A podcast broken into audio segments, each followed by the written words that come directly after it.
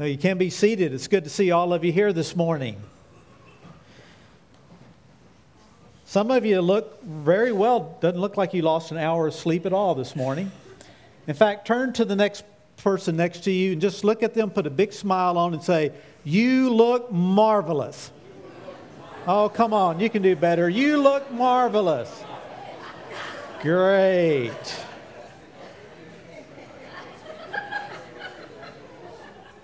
The marriage meter just went up five points. You're welcome for that. Pastor Jerry's on the spring break today. We pray for him. Uh, his little adopted daughter, Eliana, they're visiting uh, some of her relatives and stuff, so they're having a great weekend, I'm sure. Uh, but it's a joy to be able to uh, stand before you and do the teaching today. I want to pose a question to you that I've been thinking about for several weeks. Why is it that some of our friends and family just have a hard time giving their lives to Jesus Christ? Why do they seem so hard toward Him? What keeps them kind of their stubbornness from repenting, from turning from their sin to following Jesus? It's almost like maybe you have some, some family and friends like this. They want to make sure they just keep a little distance between themselves and God and church and anything to do with it. So, this morning we are going to explore various reasons people will not yield or submit their, their life to Christ. But in Acts chapter 4, that Lucy read for us, we're going to discover that it really boils down to one basic truth. One reason, it's kind of hard to get your mind around it, but this is the reason why people cannot or will not accept Christ as Savior. And then we're going to leave this morning, I pray, full of great hope. Hope in our hearts for our own salvation, but hope for even our most hardened friend. Because I want you to know, friends, uh, your prayers for them are not in vain. And the spiritual interactions that you have with them, God will use. And God's grace and mercy is powerful, more so than beyond our imagination. So we're going to follow up today on chapter 3. Jerry spent the last two weeks preaching on chapter 3. Let me try to condense that to get us a running start to where we are in chapter 4. An extraordinary miracle had just taken place at 3 o'clock in the afternoon. Peter and John were coming into the temple. 3 in the afternoon, they noticed this man who was crippled, he was lame from birth. Next week, we're going to discover that he was over 40 years old. They had nothing to give him, no silver or gold, as he begged for help. But they looked him square in the eyes, and in the powerful name of Jesus Christ, they told him to get up and walk. And he did, and he's been jumping around all of Jerusalem ever since chapter 3. Quite a miracle. And Peter used this occasion to preach a very powerful message that we heard about last week in chapter 3. He preached about the power of Jesus, whom the people had rejected. And even though they put Jesus to death, Peter said, God has raised him up. Therefore, we need to repent of our sin, reverse our stance, so that we might be blessed in a right relationship with God the Father. So we continue that story now in chapter 4. The religious elite get involved. Notice in verse 1, we have the priest, we have the captain of the guard, the temple guard, and we have the Sadducees. And they grab Peter and John and throw them into jail. Decades ago, a man by the name of E.K. Maltby used to say that Jesus promised his disciples three things they would be absurdly happy, that they'd be completely fearless, and that they'd be in constant trouble. All three of those are right here. I mean, they are happy as can be, they are fearless, but now they're in trouble with the religious elite. Now, wouldn't you think that the healing of a crippled man who'd been in this disabled state for over 40 years, wouldn't you think that would bring joy to the religious leaders? wouldn't you think they'd be excited for this man and his family? Oh no. They've got their heels dug in, they're hard. They're upset about two things. We see that in verse 2. They're upset that Peter and John were teaching the people. And the second thing, they're upset about what they were teaching. Let's take a look at this for a moment. First of all, they're just upset that they were teaching the people. I mean, teaching the scriptures, teaching religious truth, isn't this a job for the professionals? You know, what are you guys doing? You're fishermen. You're not rabbis. You don't have the credentials. So they're upset the fact that they're even teaching the people. And I think they're probably a little bit jealous because the people are taking this teaching in. You know, when the priest taught, my guess is maybe a lot of people didn't listen. When the priest taught, they didn't really live up to what they were teaching. They were hypocrites. The people knew it. There was no passion in their teaching. How much passion can you put into, don't do this, do this every week? Stop it, do it. How much passion can you put into that? And yet, Peter and John are talking about this person whom they crucified, whom God has raised from the dead. These priests had no spiritual power in their lives, no healings were taking place through their teaching. Now, you do understand, don't you, that Peter and John had no power in and of themselves to heal either. You understand that, right? This is the work of God. This is the name of Jesus being used. Peter and John were men like you and I. There's nothing in them per se that could heal anyone, but they had the power of the resurrected Christ at their call. They had the power of the Holy Spirit. You and I, we have no power in and of ourselves to heal people, but we do have the one in whose name healing happens. So they're upset. You guys are teaching. Second thing they're upset about is what they were teaching. Peter and John were proclaiming resurrection from the dead. Not only was Jesus, whom you crucified, been raised from the dead, but he offers a resurrected life that we can be in eternity with our Heavenly Father. Now, notice these people who arrested Peter and John, the priest, now, get this because many of these priests probably assisted in the trial and crucifixion of Jesus himself. The captain of the guard had probably been involved. They were the gatekeepers, they were the security officials of the temple, the keepers of the peace. They're the guys who had the concealed weapons, making sure everything was orderly and things didn't get out of control around the buildings. But the real instigators that were identified here are the Sadducees.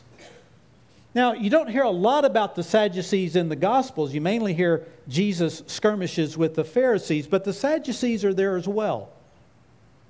Now, according to the historian Josephus, the Sadducees were from the upper economic social echelon of Jewish society.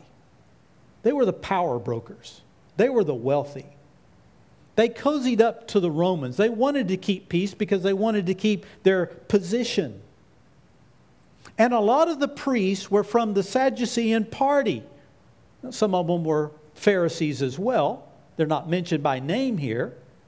There are these two religious parties Sadducees, Pharisees, vying for enough delegates to get their guy to be the high priest of the temple.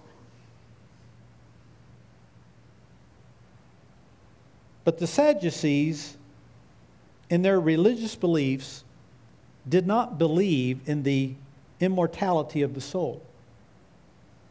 They didn't believe in an afterlife. There is no afterlife, hence, there's no rewards for you and there's no penalties for you after death. In other words, there's no heaven, there's no hell. So, this teaching of a resurrection sent them into a frenzy, especially claiming that Jesus, whom they'd crucified, was raised from the dead. And so the first persecution of believers in the book of Acts comes at the hands of the Sadducees. They arrest Peter and John, they throw them into prison for the night. The official court session was not going to be allowed until the early morning hours. So the religious heat, they just throw Peter and John into jail. Maybe they're thinking, well, you know, good night in jail, and maybe they'll reconsider what they're talking about. Let them sleep on it a little bit. Maybe they'll change their preaching. But notice in verse 4 that about 5,000 people heard the message of Peter and believed in Jesus Christ. 5,000. The preachers are going to jail, but 5,000 people are undeterred in their belief in the name and power of Jesus Christ and the power of his resurrection. If you remember a few weeks ago when Jerry talked in Acts chapter 2, 3,000 people were saved. In Peter's first sermon, in his second sermon, 5,000. I think he's getting better in his preaching. Now, we're not too sure about the time lapse in between these two sermons. The preaching at Pentecost, where 3,000 became followers of Christ through this supernatural gospel speaking in over a dozen different languages. We don't know the time span. Could be a few days, could be a few weeks, but obviously the numbers of Christ's followers in Jerusalem is increasing. Scholars estimate at this time the population of Jerusalem was about 250,000 people. Quarter of a million people. I had an accountant check my math, but that's about 2% have accepted Christ in response to this second message 5,000. 2% of the entire population have seen a crippled man healed and they respond to the gospel message. Even though the preachers are thrown in jail, the people still believe. This is an amazing work of God. So the trial is the next day. All of these religious officials show up. They put Peter and John in the middle of the court. They're surrounded by their accusers. Again, remember, many of these same priests and officials had put Jesus on trial. They'd pushed for his crucifixion. Four are mentioned by name. Two we know nothing about John and Alexander. Nothing. Some speculation, but we really know nothing about those two. But Annas and Caiaphas, oh, they're real familiar to us. We've encountered them before. Caiaphas was the younger high priest, and Annas was the retired high priest, although he retained the title, sort of like, you know, George Bush. We call him Mr. President. He's not president anymore, he still retains the title. Caiaphas was the son in law to Annas. They kept this power in the family, these Sadducees. They weren't going to let go the religious elite of their power. In the Gospels, we see that Jesus was first brought to trial before Annas, and then sent to Caiaphas. Let's look at these verses on the screen in John 18. So, the Roman cohort and the commander of the officers of the Jews arrested Jesus, bound him, and led him to Annas first, for he was the father in law of Caiaphas, who was a high priest that year. Now, Caiaphas was the one who had advised the Jews that it was expedient for one man to die on behalf of the people. So they're already plotting the death of Jesus Christ. Annas, Caiaphas. And now they have two of Jesus' disciples, Peter and John, in their midst. It's like we've been here before, we're going to do this again.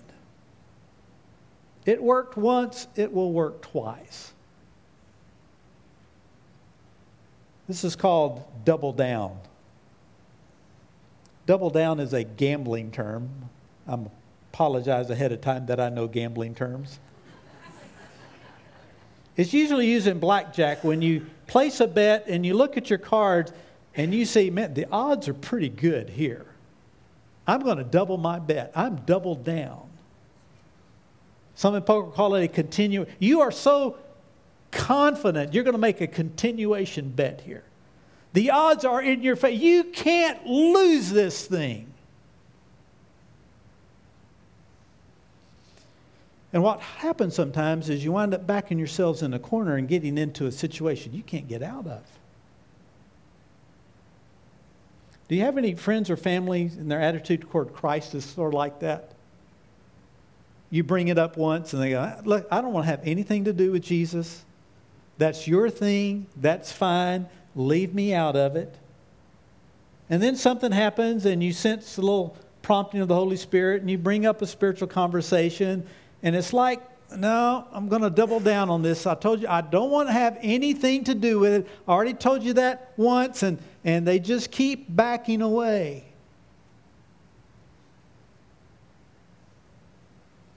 So Annas and Caiaphas, they demand of Peter and John by what power or what name have you done this? What's the power? What's the name that you have healed this man? Now it's interesting, they do not deny the miracle. Kind of hard to deny this miracle. There's a lame guy, 40 years, he's running around jumping all over the city of Jerusalem. They can't deny the fact of a miracle. I don't want to steal a lot of Jerry's thunder for next week, but look, look ahead here at verse 16. Because after, after this trial, they go, What shall we do with these men? What are we going to do with Peter and John? For the fact that a noteworthy miracle has taken place through them is apparent to all who live in Jerusalem, and we cannot deny it. It's a fact. So they can't attack the facts, so they have to attack the power behind the facts. By what power? By what name? Who is this resurrected Jesus? Which is a fact that they won't yet accept, but it is a fact. They can't prosecute a miracle, so they tried to prosecute once again the name and the power behind it all. Jesus, whom they formerly prosecuted and crucified. So Peter preaches again. He defends himself before the magistrates. I want you to notice that Peter does four things here. I think it's very interesting. First of all, you need to notice that he doesn't open his mouth until he's filled with the Holy Spirit. This is critical. In our study in the book, Just Walk Across the Room, hopefully you've seen time and time and time again in your spiritual engagement and conversations with other people, let the Holy Spirit lead. Don't force it. Listen to the promptings and the leadership of the Holy Spirit. He'll help you on what to say and what to do. So, very critical here. They're filled with the Holy Spirit, Peter is. There's no effectiveness if he just jumps out there in his own power, in his own name, to try to get himself off the hook. First thing's critical he's filled with the Holy Spirit. Second thing is, he draws attention to the fact that this miracle is a really good thing. You know, basically, what he's saying in his conversation with the magistrates is, you know, are, are we on trial because of a benefit done to a sick man? Are we on trial? Are we being condemned because health and wholeness has come to an infirmed individual? Isn't this a good thing that's happened? You know, when you're sharing Christ with other people, particularly when you're sharing your salvation story, about what God has done in your life, you're sharing something good. This is a good thing. Before you came to faith in Christ, were you not blind, but now you see? That's a good thing. We're sharing about the power of God to change us, to forgive us, to heal us, to show mercy to us. This is really good news.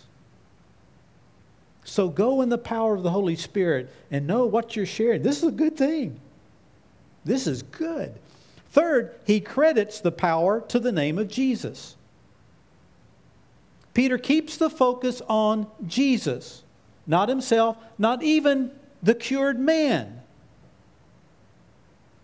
And so when you're sharing your faith with Christ, it's not about you, it's about Jesus. It's not about your healing, it's about the healer. And we got a healed man, he's jumping all over Jerusalem, but Peter doesn't point to that necessarily. He points to Jesus, whom you crucified, but God raised from the dead. And the fourth thing Peter does, now he draws on Scripture to reinforce the message that it's about Jesus. Notice Peter doesn't pull up Scripture first thing in his defense. Well, the Bible says, no, he waits. He's led by the Spirit. He says, you know, what's happened here is good. And yes, it has to do with the name of Jesus. And now let me point this to you in Scripture. And he does so by quoting from Psalm 118. Psalm 118 is part of a section of Psalms called the Hallel by the Jewish people. The Hallel, it starts in Psalm 113, finishes in 118. So there are six Psalms. They would recite them, or actually, they would sing them during all of the Jewish holidays and festivals. So, all the Jewish people, particularly the priests and Sadducees, would know the Hallel, the Hallelujahs, by memory.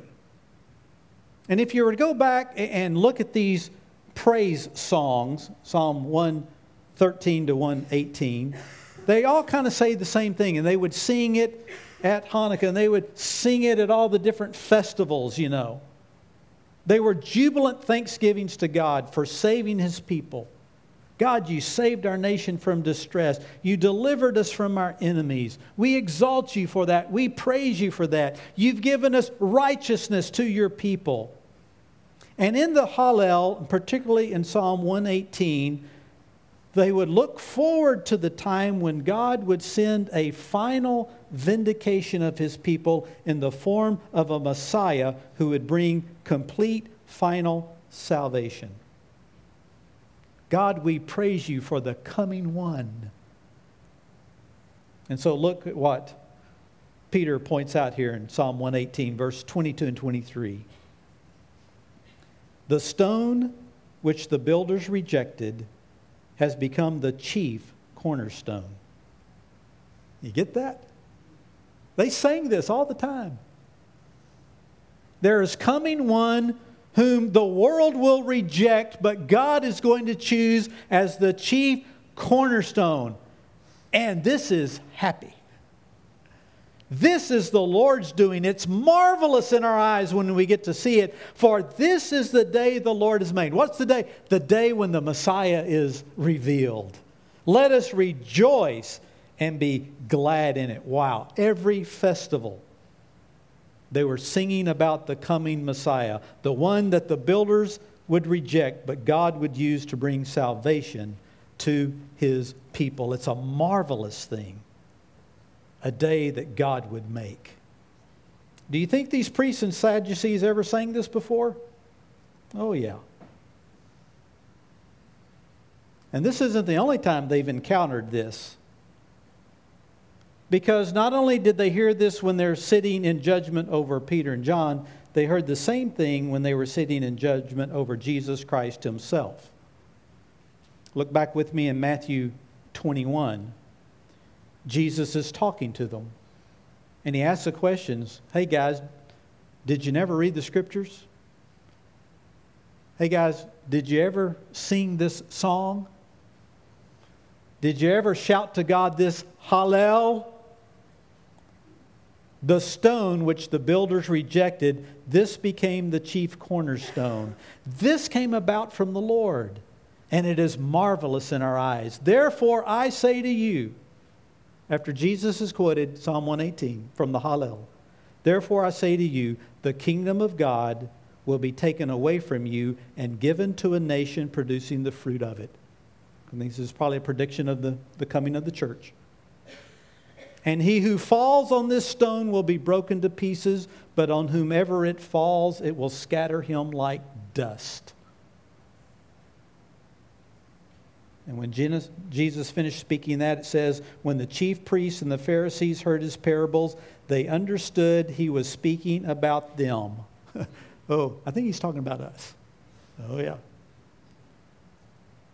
And when they sought to seize him, they feared the multitudes because they held him to be a prophet. At this time, they thought Jesus was just a prophet.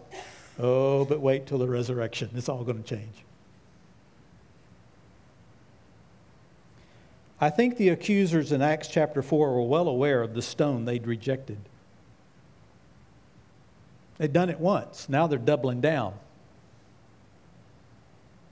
In their pride, in their confidence. We've done it once, we can do it again. We can put an end to this. And so Peter closes with one of the greatest closing arguments a lawyer could ever come up with. Verse 12. And there is salvation in no one else. For there is no other name under heaven that has been given among men by which we must be saved. Wow. The stone you rejected, no other name, no other power, no other authority can save humankind. Well, like I said, this has led me to wonder the last few weeks why people will not yield to Christ, why they even seem to double down and get a little more obstinate in it. I've thought about it for a few weeks. I've read with great interest the stories in the book Walk Across the Room, particularly fascinated with some, you know, took eight, ten years to come to faith in Christ because they just kept Christ at a distance. I even put this out on social media and asked the question why people are hard to Christ. I put it on Facebook. I got 25 written responses. That's pretty good for Facebook, my opinion. Because anytime you put something serious on Facebook, anything spiritual, you get like one or two likes. And you put some stupid picture of you on vacation, it's like 200, you know. Facebook is not a real serious social media. It, it, it's there for comic relief, I'm convinced. But I took these thoughts and I kind of condensed it on why people are hard to Jesus, not just once, but maybe twice, maybe continually. They try many ways to get to heaven, they try many names to get there, but there is no other name than Jesus.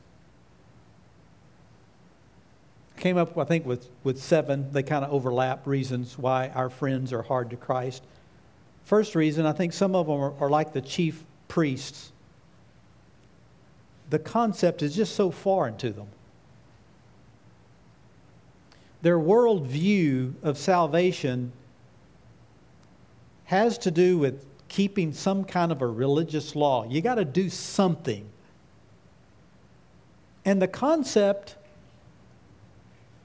of a risen Savior who's died on the cross for our sins and offers us free salvation through grace and mercy if we would repent. That's just hard for people to get their head around. Surely there's something I must do. I got to work, I got to be good. My morality will get me into heaven. And I think a lot of our friends are like that. They, they view Christianity that way. And they say things like, well, you know, I, I, I didn't grow up in the church. I, I'm not sure I believe in Jesus Christ, but I'm a good person and I'm going to get into heaven because of my good name. it's like, hello, God, I'm David Bird. I did a couple really good things while I was on the face of the earth. My name ought to get me there, right? No, there's, There's no other name. No other name.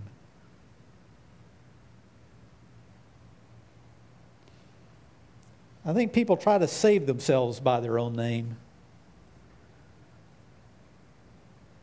I often wonder about people and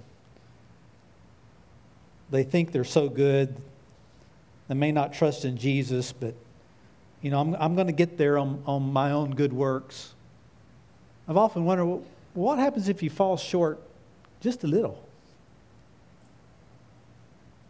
And what's, what's the standard that you're living by? And what if you miss that standard by just a little? I mean, you're just going to compare yourself to somebody else? Now, think about our Muslim friends. You know, they're supposed to, to pray five times a day, face the Eid. A lot of them don't do that. They're supposed to give alms to the poor. I often wonder, you know, what at the end of life? Oh, man, I missed it by one prayer. I missed it by $5 that I didn't give to those poor people. What kind of a life is that like to have to live, wondering, did I do enough?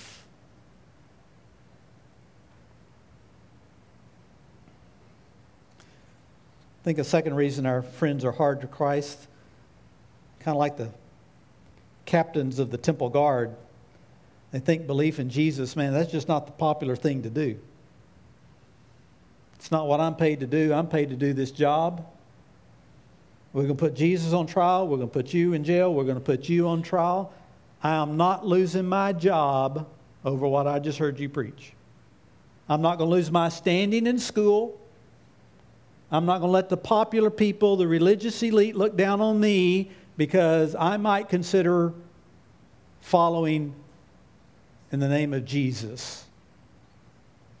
That's not for me. I like the hand I've been dealt. I'm going to keep it and hold it, pat and protect it as best I can. I like my life as it is. I'm not yielding to Jesus. I think a third reason some are like the Sadducees, they're just so independent and self sufficient. I'd be willing to bet you have some friends, they just don't need Jesus. I'm doing pretty good without him. What's Jesus going to do for me? I have status, I have money, I have power, I have my things. I don't need Jesus. Fourth, I think there's some people just enjoy their sin. I don't want God messing with my life. Some of the things I'm doing, I know they're, they're not right, but I'm going to do them anyway. I'll not let the name of Jesus interfere with my desires. And they reject the stone. Five, I think we have some friends who've been hurt by religions and religious people and religious institutions. I just pray they didn't have Christian in front of it. And I think what a lot of our unbelieving friends need to see, they need to see genuine believers, not trumped up ones. They need to see the real deal. They need to see a person's accepted Christ, but they need to see a person who's working through their fellowship of Christ. I love in the, the book we're reading, Bill Hybels out sailing and he lets a cuss word go. He's been with these lost guys for eight or ten years. He lets one rip. What's he do? He goes back and he apologizes. That wasn't Christ like. You know, I'm, I'm not perfect. Would you forgive me? And I, I think his, you know, um, friendship meter went way up after that. People in the workplace, they need to see us in our real selves. They need to see people in the workplace, they don't know how relationships work. Uh, they need to hear sometime, man, I got mad as a hornet at my wife. But after I got settled down, I was so full of myself, I went back and apologized. They don't see models like that. They need to see real, genuine believers who are struggling with their sin but have firm faith in Jesus Christ and the power of his name to change them. And by the way, our children need to see it too as we raise them. Six, I think some of our friends have genuine questions about the supernatural. They have questions about a God that they, they just can't see. Some of them are so pragmatic, and in their mind, science seems to deliver on explaining every little detail to them.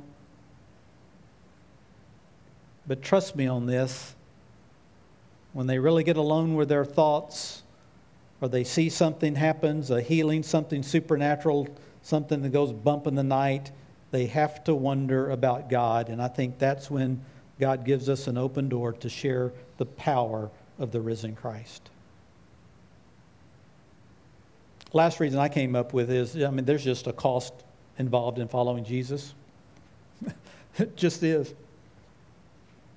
You knew at the moment you said the prayer to repent of your sins, you know there was a cost. To follow Christ fully, devotedly, unashamedly. And I think a lot of people fear that. And so it's a lot easier just to be a little hard, to double down, to double down, to keep playing the continuation bet till they trap themselves in a corner.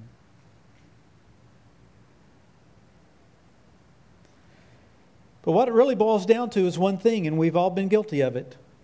Every one of us here this morning, we've been guilty of it. We, at one point, rejected the stone that God has raised up to be the chief cornerstone of life itself. Every one of us, we have rejected Him whom God chose and has exalted far above all else.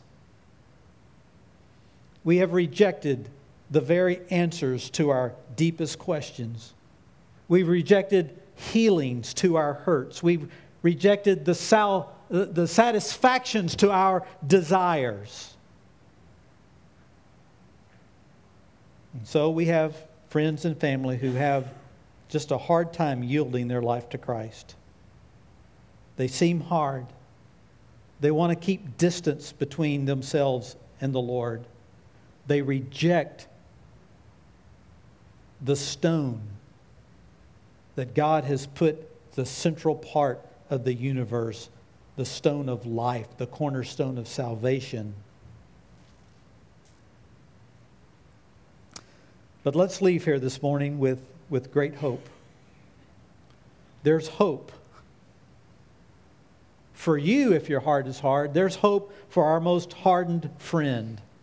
As I said in the beginning, our prayers are not in vain. God's mercy and grace is powerful beyond what we can conceive. And our hardened friend, most of all, needs an ever loving friend who will not give up on them. I won't give up. I want to see you in heaven with me. In a few weeks, we're going to come to chapter 6 in Acts. And when we get there, I want you to remember the number of times the priests have doubled down. The number of times they've heard about this Jesus that they crucified, but God's raised from the dead. The number of times they've heard about the stone that they've rejected that's become the cornerstone. Because God is not going to give up on these priests and Sadducees. Peter and John are not going to give up on these priests and Sadducees. Final verse, Acts chapter 6, verse 7. This will put a hallel in your lips here. The word of God kept on spreading and the number of the disciples continued to increase greatly in Jerusalem. It's, it's, it's 2% and up. Here we go. And here it is. And a great many of the priests We're becoming obedient to the faith. Isn't that great? Make a movie out of this, would you?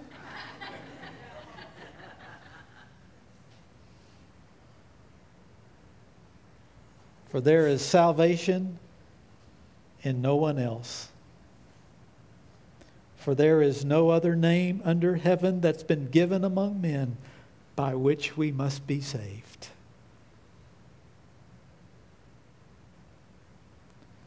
And that's why we listen to the promptings of the Holy Spirit. That's why we love our friends. That's why we make new friends who are far from God.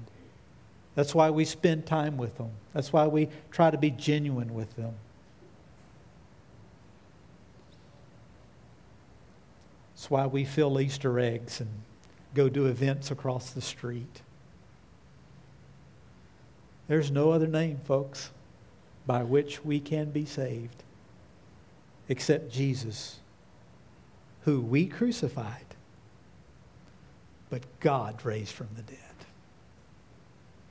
We're going to come and share in communion this morning, and maybe it'll have a little new twist for you when you come and you, you take the, the wafer and you take the juice to remind you of the body broken by Christ for your sin, his blood spilled for our sin. No matter how good you are, this was the ultimate sacrifice, the ultimate gift, the name above all names, the only way you and I can be saved. Let's pray together.